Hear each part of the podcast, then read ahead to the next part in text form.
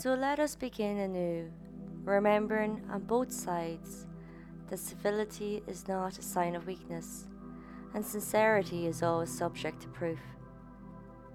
Let us never negotiate out of fear, but let us never fear to negotiate.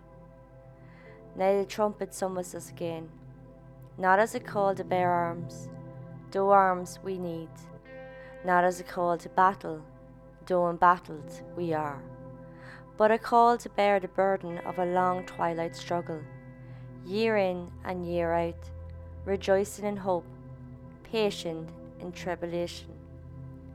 A struggle against the common enemies of man tyranny, poverty, disease, and war itself. In the long history of the world, only a few generations have been granted the role of defending freedom in its hour of maximum danger. I do not shrink from this responsibility, I welcome it. I do not believe that any of us would exchange places with any other people or any other generation. The energy, the faith, the devotion which we bring to this endeavour will light our country and all who serve it, and the glow from that fire can truly light the world. And so, my fellow Americans, ask not what your country can do for you, ask what you can do for your country. My fellow citizens of the world, ask not what America will do for you, but what together we can do for the freedom of man. This was John F. Kennedy, and this is the good, the bad, and the pure evil. John Fitzgerald Kennedy was born May 29, 1917, to Joseph P. Kennedy Sr., a businessman and politician, and Rose Kennedy, a philanthropist and socialite. The family was money. His grandfather's P.J. Kennedy was Massachusetts state legislator and John F. Honey Fitz Fitzgerald was a U.S. congressman and two term mayor of Boston. All four of his grandparents came from Irish immigrants. John was one of nine children with siblings Joseph Jr., Rosemary, Kathleen or Kick, Eunice, Patricia, Robert or Bobby, Jean, and Edward or Ted. Until he was 10, John lived in Brookline. His earliest memories were going with his grandfather Fitzgerald, touring historical sites in Boston, having discussions of politics over family dinners, both of which sparked his interest in history and politics. John's father would be away a lot with business, which focused on Wall Street and Hollywood. In September 1927, the family moved from Boston to Riverdale, New York. Years later, while speaking to Look magazine, Robert would say they left because of discrimination, with signs stating no Irish need apply. The family vacationed in the summer in Hyannisport and would swim, sail, and play touch football. Christmas and Easter, they stayed in Palm Beach, Florida. September 1930, a then 13 year old John was sent to Canterbury School, Connecticut. April 1931, John went un- un- under an appendectomy after this, he left school and returned home to recover. September 1931, John attended a boarding school named Choate. His older brother Joe was already there and was the star football player and an excellent student, a lot for John to live up to. John Doe went in a different direction, being more rebellious. He had a small group of friends who did pranks, one of which was blowing up a toilet seat with a firecracker. At an assembly following this, the headmaster would call who done it muckers. From this, John decided to call his Joker group the Muckers Club. The group included his roommate and lifelong friend Kirk LeMoyne Lem Billings. In these school years, John was sick a lot. In 1934, doctors at Yale New Haven Hospital grew concerned that John might have leukemia. June 1934, admitted to Mayo Clinic in Rochester, they gave a final diagnosis of colitis, an inflammation of the colon that may be acute and self limited or sometimes be long term. John graduated June 1935 and was voted, voted most likely to succeed. September 1935, John travelled to London with his parents and sister Kathleen. He wanted to study at London School of Economics like his older brother had, but he became sick once again and was back in the US by October. He went to Princeton but left after two months due to a stomach ulcer. He recovered in Palm Beach and spent spring of 1936 working as a ranch, ranch hand outside Benson, Arizona. September 1936 he enrolled in Harvard. Here he tried out for football, golf, and swimming, ending up earning a spot in the swim team. John also sailed in the Star class, which won the 1936 Nantucket Sound Star Championship. June 1938, John sailed overseas to his father to work at the American Embassy in London. John's father would be President Roosevelt's U.S. ambassador to the court of St. James. 1939, John toured Europe, Soviet Union, the Balkans, and the Middle East. This was to help with his Harvard thesis. He then went on to Berlin and met with a U.S. diplomat representative who gave him a heads up for his father of war soon breaking. John would continue on his travels to Czechoslovakia and then to London on September 1, 1939, which was the day Germany invaded Poland, sparking World War II. Just two days later, speeches would happen in the House of Commons. The UK declared war on Germany. John was there to represent his father to help with arrangements for American survivors of the SS Athenia. He then returned to the US. Back at Harvard, John took his studies more serious and became interested in political philosophy. 1940, he finished his thesis entitled Appeasement in Munich, which was based on the British negotiations during the Munich Agreement. It would go on to be a bestseller entitled Why England Slept. John was in support of the US taking part in World War II, but his father would hold different beliefs that later would end his career as the ambassador to the UK. This would sour the relationship between the Kennedys and Roosevelts. In 1940, John graduated with a Bachelor of Arts in the government, focusing on international affairs. John would go on to Stanford Graduate School of Business, but early 1941 left to help his father write a memoir about being the US ambassador. So John wanted to go to Yale School, but would decide against it when it looked more likely that the US was going into World War II. John tried in 1940 to enter the Army's Officer Cadet School. John would go through months of training but would end up disqualified on medical grounds because of his chronic back problems.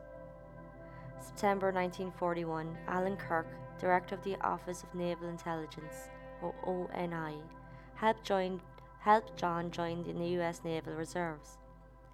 By the October, John was an ensign, a junior rank officer, and he joined the staff of the Office of Naval Intelligence. January 1942, he was assigned to the head office in South Carolina and completed his training December 2nd. From there, he was assigned to the Motor Torpedo Squadron 4.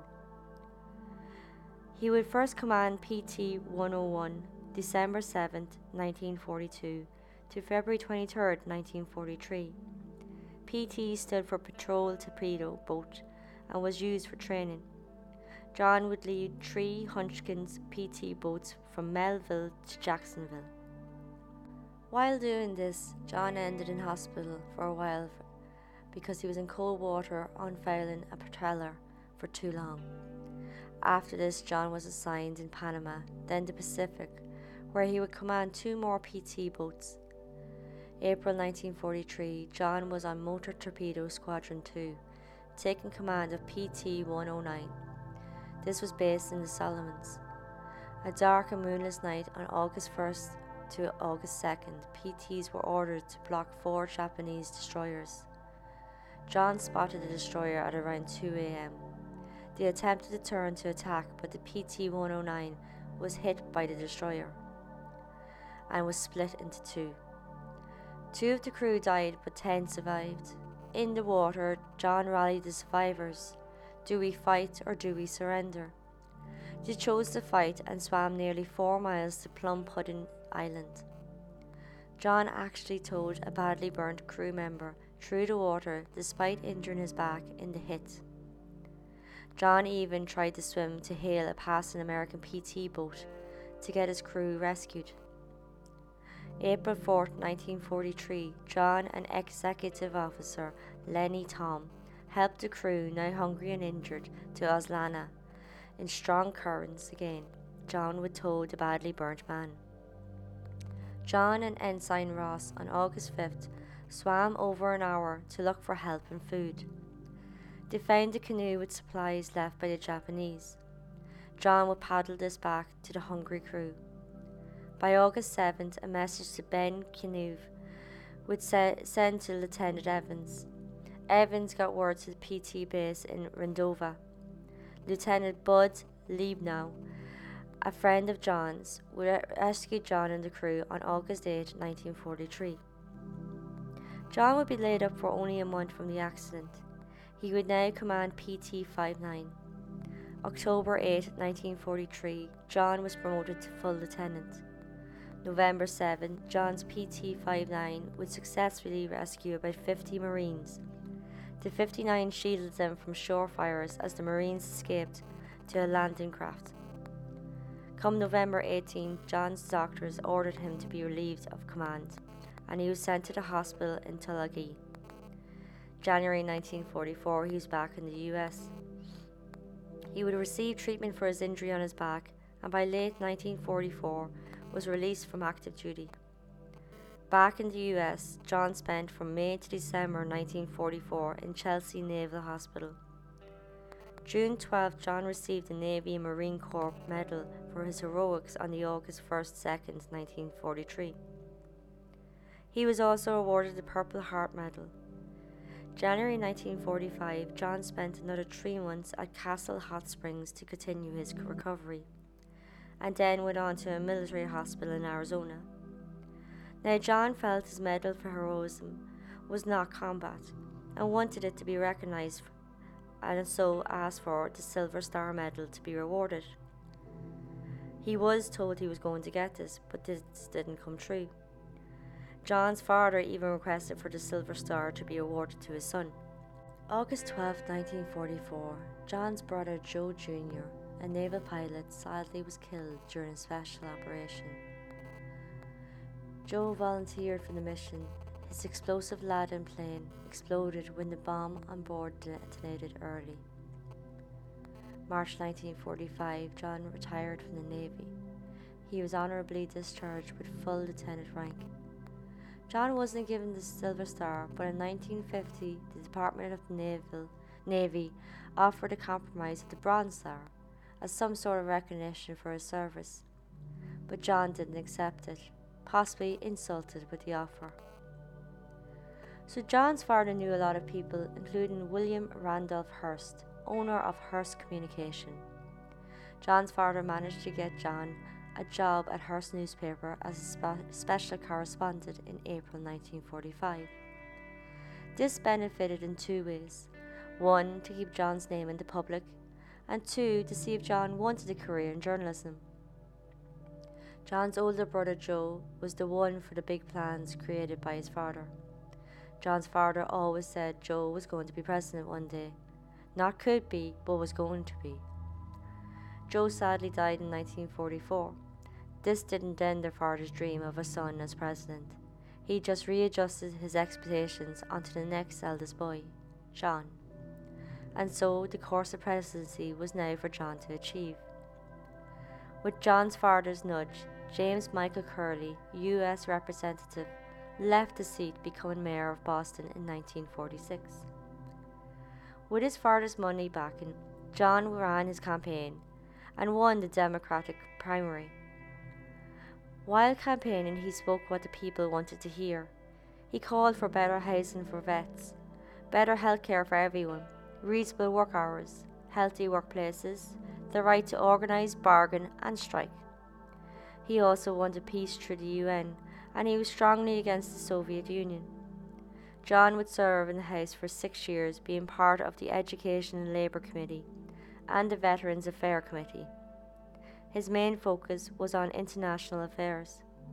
He wasn't very vocal when it came to the anti communist subjects, but through his support behind the Immigration and Nationality Act of 1952, which made it law that communists had to register with the government. Richard Nixon was John's opponent, and between September and October they squared off against each other in the first ever televised presidential debates. The TV debate didn't make Nixon look good. He had an injured leg, appeared unshaven, he was sweating under the lights, and overall looked uncomfortable and tense. John, on the other hand, looked fresh, relaxed, and confident, making him look strong and a winner. Now, it was also broadcast on the radio. To those listening on the radio, they found Nixon the better of the two. Listeners had Nixon stronger and clearer in a debate. This would be a milestone in history, becoming a moment when TV began to play a dominant role in politics. After the debate, John started to pull ahead in most polls. John would win in one of the closest elections of the 20th century. John would become the youngest president ever elected to presidency. Technically, Roosevelt was the youngest president at 42 when he automatically became president after the assassination of William McKinley in 1901. But John was the youngest elected by the people. January 20th, 1961, John F. Kennedy was sworn in as the 35th president. His address was strong and confident. His early years in office were tough, trying to manage daily political realities at home and abroad. John would immediately scrap Eisenhower's methods. John's organisational approach was of a wheel, with all the spokes leading back to the president. John wanted a mix of people in his cabinet, ones who had experience and ones without, all learning the jobs together. John's foreign policy was dominated by American confrontations with the Soviet Union. In 1961, John misinterpreted a speech of Soviet Nikita Khrushchev the speech was intended for domestic audience in the Soviet Union, but John took it as a personal jab. His misunderstanding had tensions high going to Vienna summit in June 1961. John would get advice from French President Charles de Gaulle to ignore Khrushchev's approach. But June 4th, John left a meeting with Khrushchev in Vienna and felt bullied by him.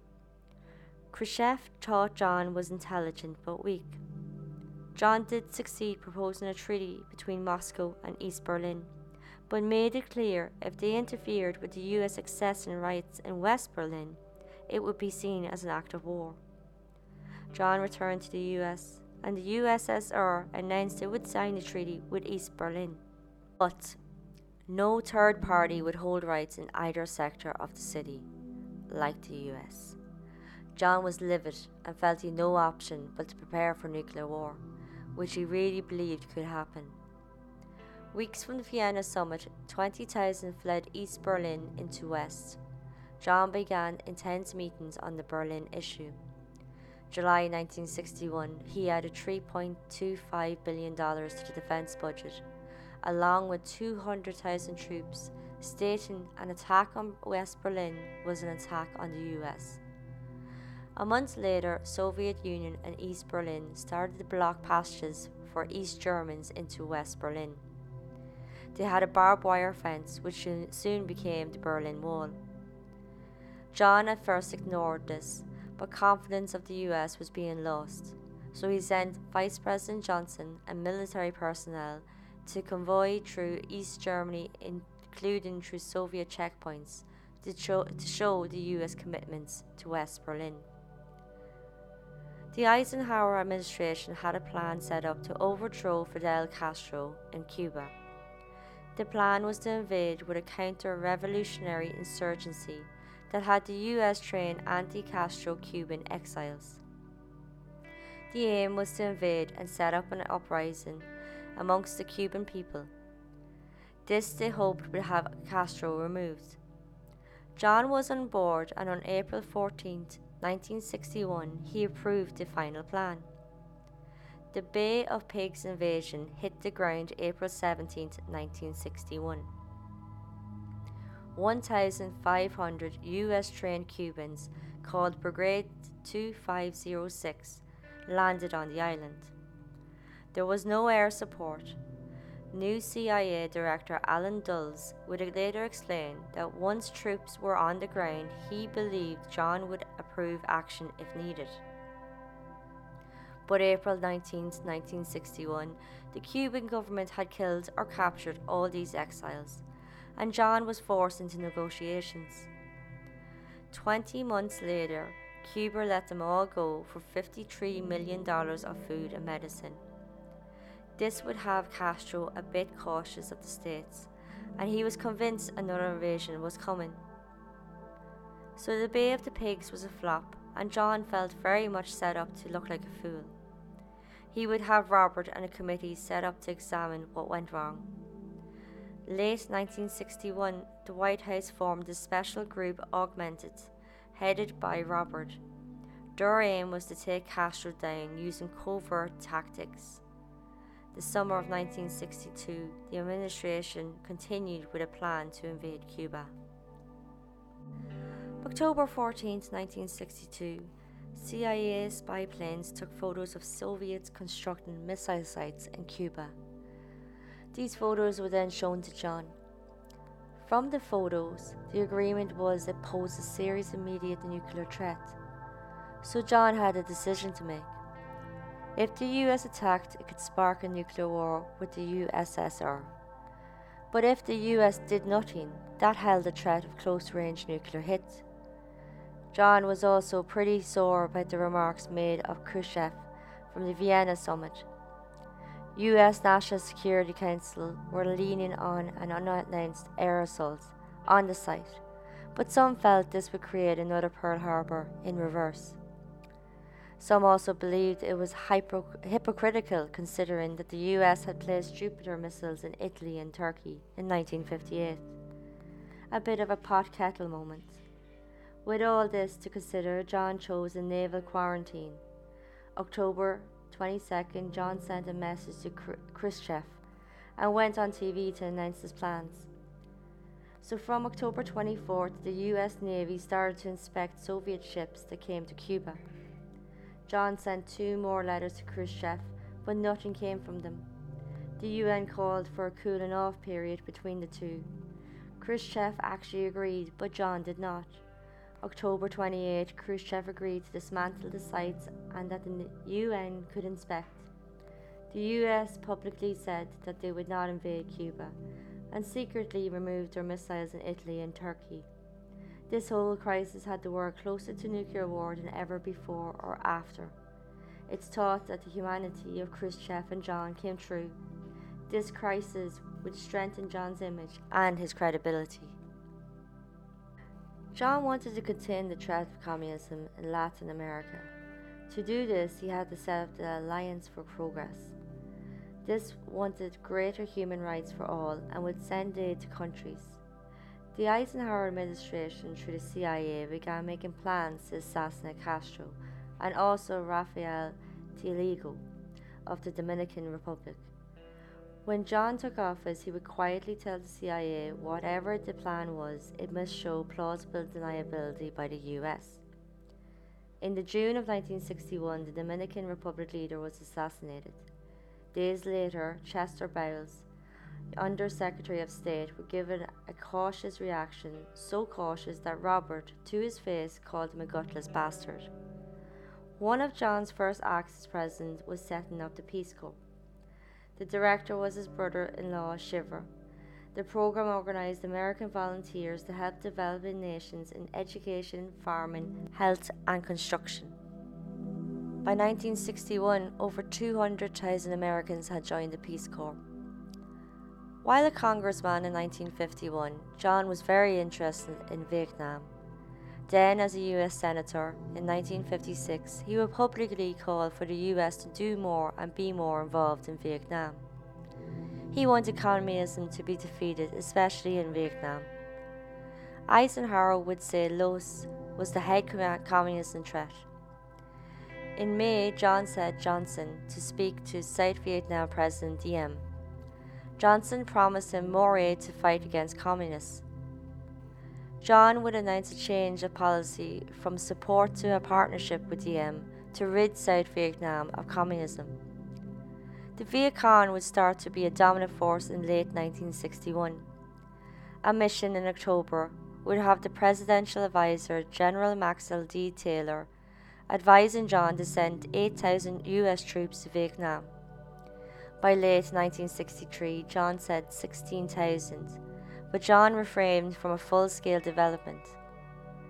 John didn't want the Vietnamese people thinking or feeling that the US was the region's new colonizer. But March 8, 1965, John's successor, President Lyndon Johnson, would escalate forces to 184,000. Late 1961, John sent Roger Hilsman to assess the Vietnam situation. He met with the British advisory Thompson, and together they formed the Strategic Hamlet Programme. Both John and Diem approved this. Early 1962 was implemented, but by November 1963 the program began to wane, and by 1964 it was done. 1963, John was in another tough situation. He knew the US hadn't a hope staying in Vietnam, but couldn't give up the area to communists if he wanted to be re elected in the US. August 21st, US Ambassador Henry Cabot Lodge Jr. arrived. He was to get Diem and his brother Nhu to step down and leave Vietnam. Diem wouldn't have it. August 24th, Washington declared they wouldn't put up with Nhu's antics, and Lodge was to get Diem to remove Lou. Lodge would advise the only way to achieve this was to get the generals to overthrow Diem and Nhu. But back at the White House, John was getting different stories. He spoke to General Krulak, who said all was progressing well, but State Mendenhall told John all was lost. John didn't know who to believe and wasn't aware that these two had issues, so much so they never spoke on the return flight. To figure out what was happening, John sent Defense Mac- uh, Secretary McNamara and General Maxwell Taylor they met with Diem, who refused an agreement. This would confirm the idea that the military was not succeeding. John asked for a report scheduling withdrawals of troops, completing it by 1965. October messages came of a coup against the Diem's government. The source was Vietnamese General Minh, also called Big Minh. He wanted to know the US position. John gave Lodge the go ahead to offer help, but no assassination. November 1, 1963, South Vietnamese generals with Big Minh overthrew the government, arrested Diem Nhu, and killed him. When word came of this to John, he was completely shocked. This coup gave confidence back in the idea that a war could be won. A national security action memo would be drafted for John ready for him once he returned from Dallas. It's been said increasing the military and aid would have been the option he would have taken. We don't know if John would have escalated because he would sadly be assassinated in Dallas. It's been suggested John was going to pull out of Vietnam once he won the 1964 elections. But at the time of his death, no final decision was made. Johnson would disagree with the pullout of troops, and once he took over as president, he signed the NSAM 273, reversing the decision to withdraw the thousand troops. While president, John travelled a lot. June 1963, he went to West Germany and West Berlin. He gave a speech in West Berlin on June 26th. He wanted to make it clear the US commitment to Germany, criticizing communism. The speech was met with excitement. It is known for a famous phrase, Ich bin in Berlin. I am resident of Berlin. As president, John created security ties with Israel. He is credited as the founder of the US Israeli military alliance. He described the protection of Israel as not only moral but national commitment. John was the first to introduce the idea of special relationships between the US and Israel. In 1963, John was the first US president to allow the sales of advanced US weapons to Israel and provide diplomatic support, which was not seen so great to their Arab neighbours. This would also cause tension within the Israeli government over the creation of a nuclear materials in Dimona. They believed it would spark a nuclear arms race in the Middle East. John would write to the Israeli First Prime Minister saying the nuclear program had to be forthcoming. He would say all was being developed peacefully. But this wasn't exactly true. When inspections were being done by American scientists, areas would be temporarily shut down to mislead them. They also had to give a lot of notice to visit and have full permission of the Israel government to do so.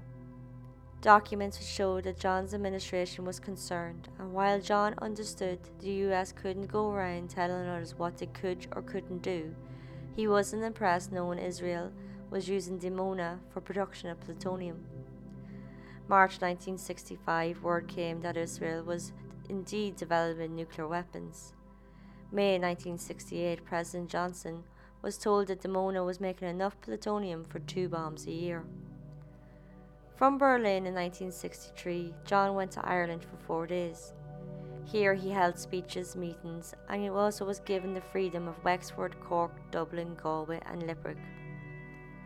John was the first foreign leader to address the House of the Oireachtas, which is the Irish Parliament. John would say these were the four best days of his life. July 1963, John sent W. Averell Harriman to Moscow to try to get a treaty agreement with the Soviets. It was to agree on a nuclear test ban. The Soviets were very reluctant to agree to allow inspections. Eventually, the US, UK, and Soviet Union signed a limited treaty. This prohibited atomic testing on ground, in the atmosphere, underwater, or underground. The US Senate ratified this, and in October 1963, John signed it into law. Back home, John had a program called New Frontier. It had high aspirations to give federal funding for education, medical care to the elderly, economic aid, and government intervention to stop or slow the recession. He also aimed to end racial discrimination. At his State of Union address in 1963, he proposed tax reform, reduction in income tax rates, and in, in, in corporate tax rates as well. Congress passed only a few of John's major programs during his lifetime. John strongly supported racial integration and civil rights. When Martin Luther King was jailed for his part at a department store sit in, John called King's wife, Coretta, to check in and give her support. Robert actually got King released from prison, adding the black support to John's campaign in 1960. In his first year in office, John appointed many African Americans to office, including Thurgood Marshall.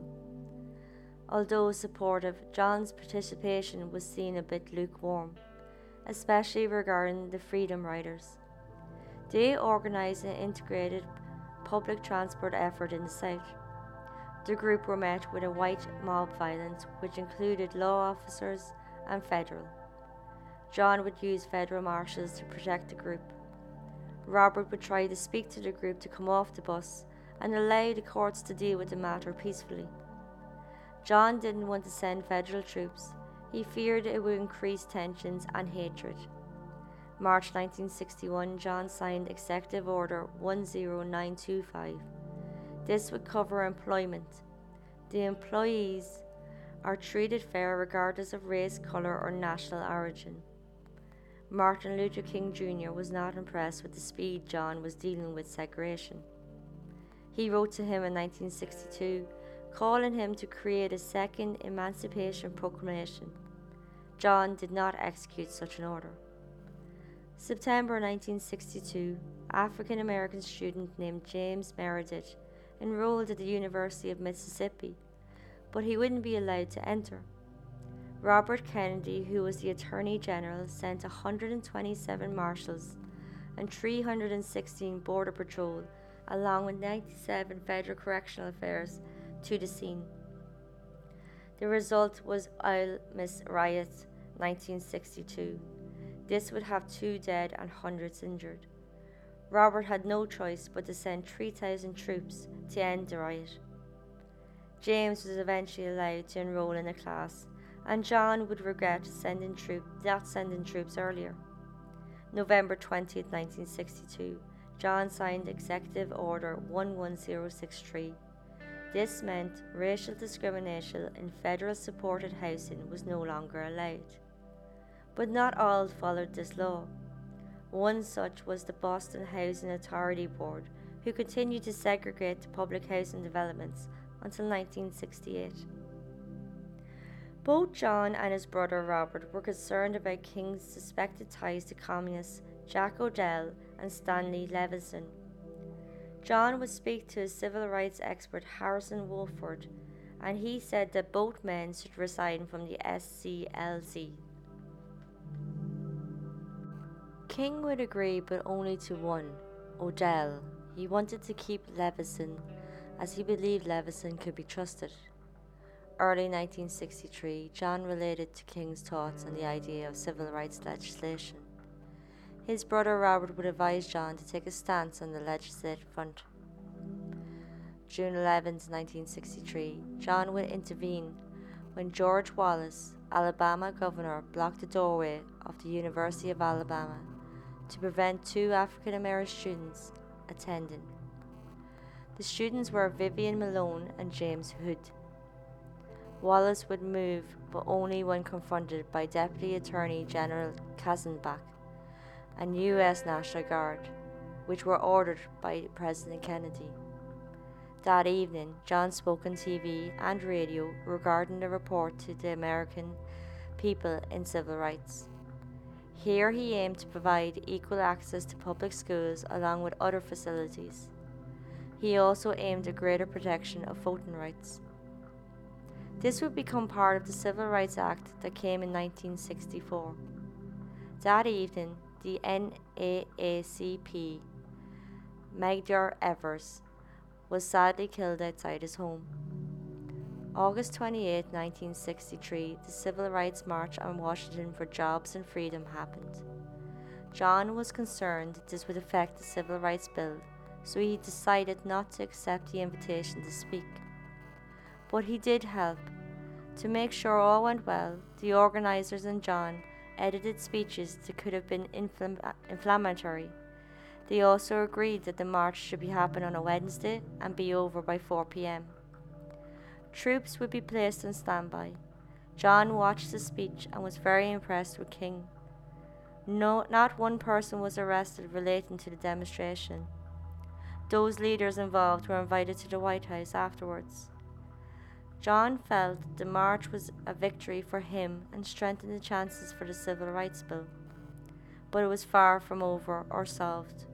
Just three weeks later, September 15th, a bomb went off at the 16th Street Baptist Church in Birmingham. Four African American children were killed and two others shot to death in the aftermath.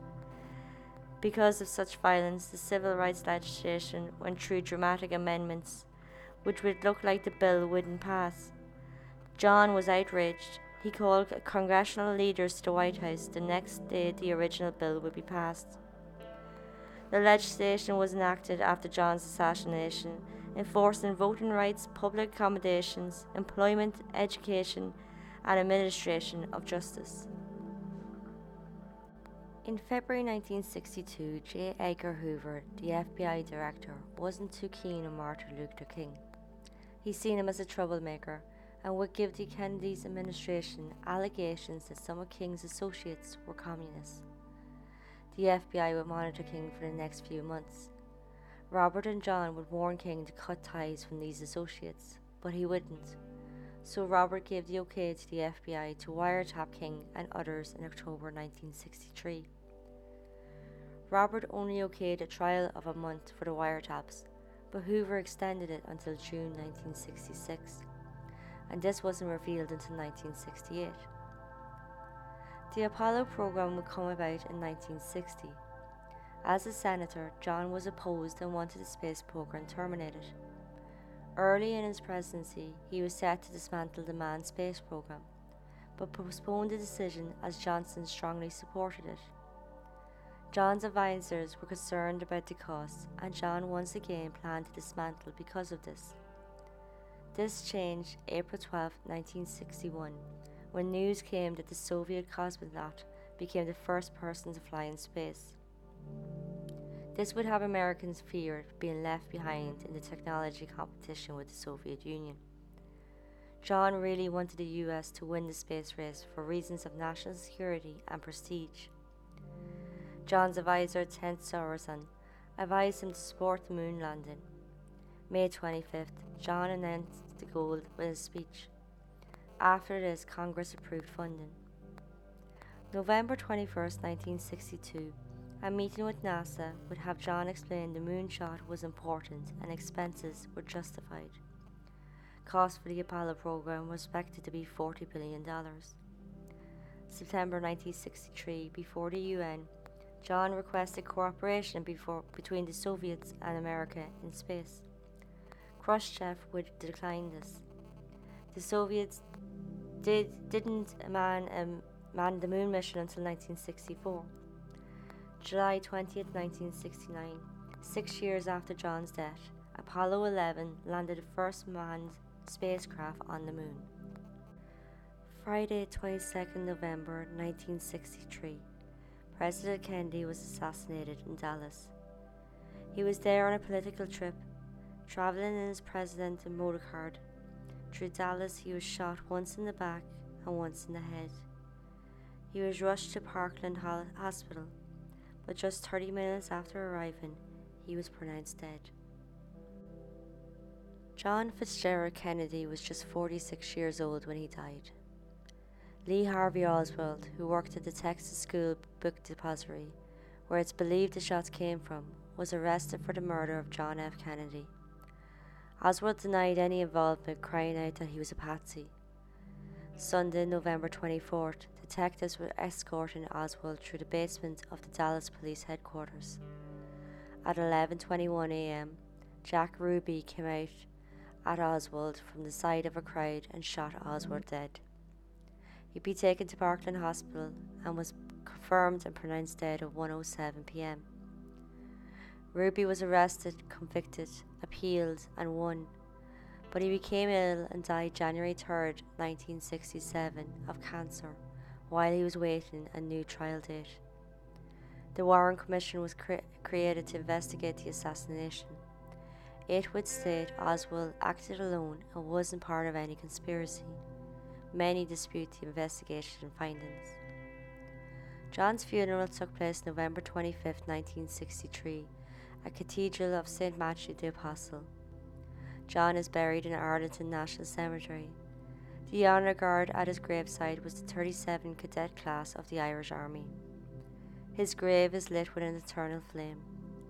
John Kennedy and William Howard Taft are the only two presidents buried here. John's president and political life was full of peaks and valleys, and his personal life was much the same. His family was one of the most established political families in America. Within the family was a president, three senators, three ambassadors, and multiple politicians, both federal and state level. His younger brother, Robert or Bobby, would play a major role in John's career. Bobby would run for president in 1968 but he too was assassinated. John's brother Edward or Ted ran in 1980 but lost. John would come third in the Gallup's list of widely admired people of the 20th century. John met his wife Jacqueline Jackie Bouvier when he was a congressman. They married September 12, 1953.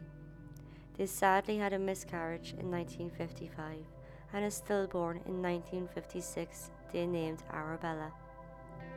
1957 they finally had a daughter Caroline and then a son John F. Kennedy Jr. in 1960. John Jr. sadly died in 1999 when his plane crashed en route to Martha's Vineyard. The couple also had a son in 1963 they called Patrick, but due to complications he only lived for two days. John and Jackie were young compared to other president couples, and both were popular in the media. They were influential, fashionable, and role models. Jackie would bring fresh new modern decor to the White House. She'd invite artists, writers, and intellects to the White House. The Kennedys would also have a swimming pool and treehouse at the White House. John Doe was always ill with something. Through his childhood, he had whooping cough, chickenpox, measles, ear infections. At three, he had scarlet fever, ending up in hospital. At 30, he was diagnosed with Addison's disease. The White House physician, Dr. Travell, revealed in 1966 he also had hypothyroidism. Along with this, he had chronic back pain, which he had surgery for. During his presidential years, he had high fevers, stomach issues, colon and prostate issues, abscesses, high cholesterol, and adrenal problems. He would be on a battery of pills, injections, and treatments to control the pain, discomfort, weight loss, infection, and to help him sleep. Within his family, death and tragedy was high. I've spoken about the sad losses of his babies. His older brothers Joe died in World War II, and spoken about his younger brother Robert untimely death by assassination. But tragedy and death also hit other family members. John's sister Rosemary had intellectual disabilities. She had a lumpectomy, which left her incapacitated for the rest of her life. Another death was that of his, ki- sister Ka- uh, Kathleen Kick, who died in a plane crash in 1948. Because of these premature deaths, accidents, assassinations, and other tragedies linked to the family, there is a thought that they are cursed, not only the Kennedy family, but their friends, associates, and relatives. John was a fun loving guy, charming, powerful, but he was no saint and had a bit of a wandering eye. In the Senate, he had an affair with Gillian von Post. She would claim John was going to end his marriage to be with her before he had children.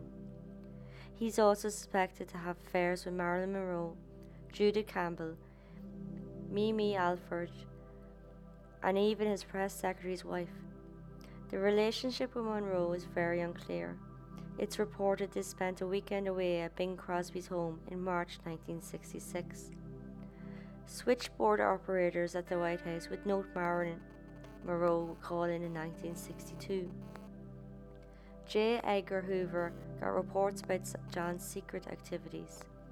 One such report was about an East German spy, Ellen Rumschnick, but Jack actually believed the friendly, easygoing relationship he had with the press would protect him regarding exposing the secrets of his personal life. John's assassination rocked not only the US but the whole world. His death happened live on TV, and many can tell where they were and when they heard the news. Many of his speeches are considered iconic, Despite his short term in office, John is considered by many as the top of the presidents. Some of his inaugural speech is engraved on a plaque at his grave. In 2018, The Times published an audio recreation of the Watchmen on the Walls of the World Freedom. This speech was the one he was supposed to deliver in Dallas in 1963. In 1963, after his death, John was awarded the Presidential Medal of Freedom.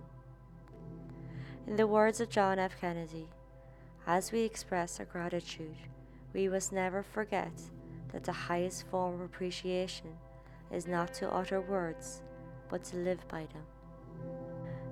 Thank you all for listening. Next time I'll be looking at the Minamata Bay disaster and disease caused by the release of methyl mercury in the industrial wastewater from a chemical factory. It affected the fish and shellfish which was then eaten by the people, resulting in mercury poisoning. It all began to come out when the cats went crazy and were falling into the sea, which at first the people of Minamata area thought the cats had become depressed and were committing suicide. Little did they know what was coming their way. Until then, this was the good, the bad, and the pure evil.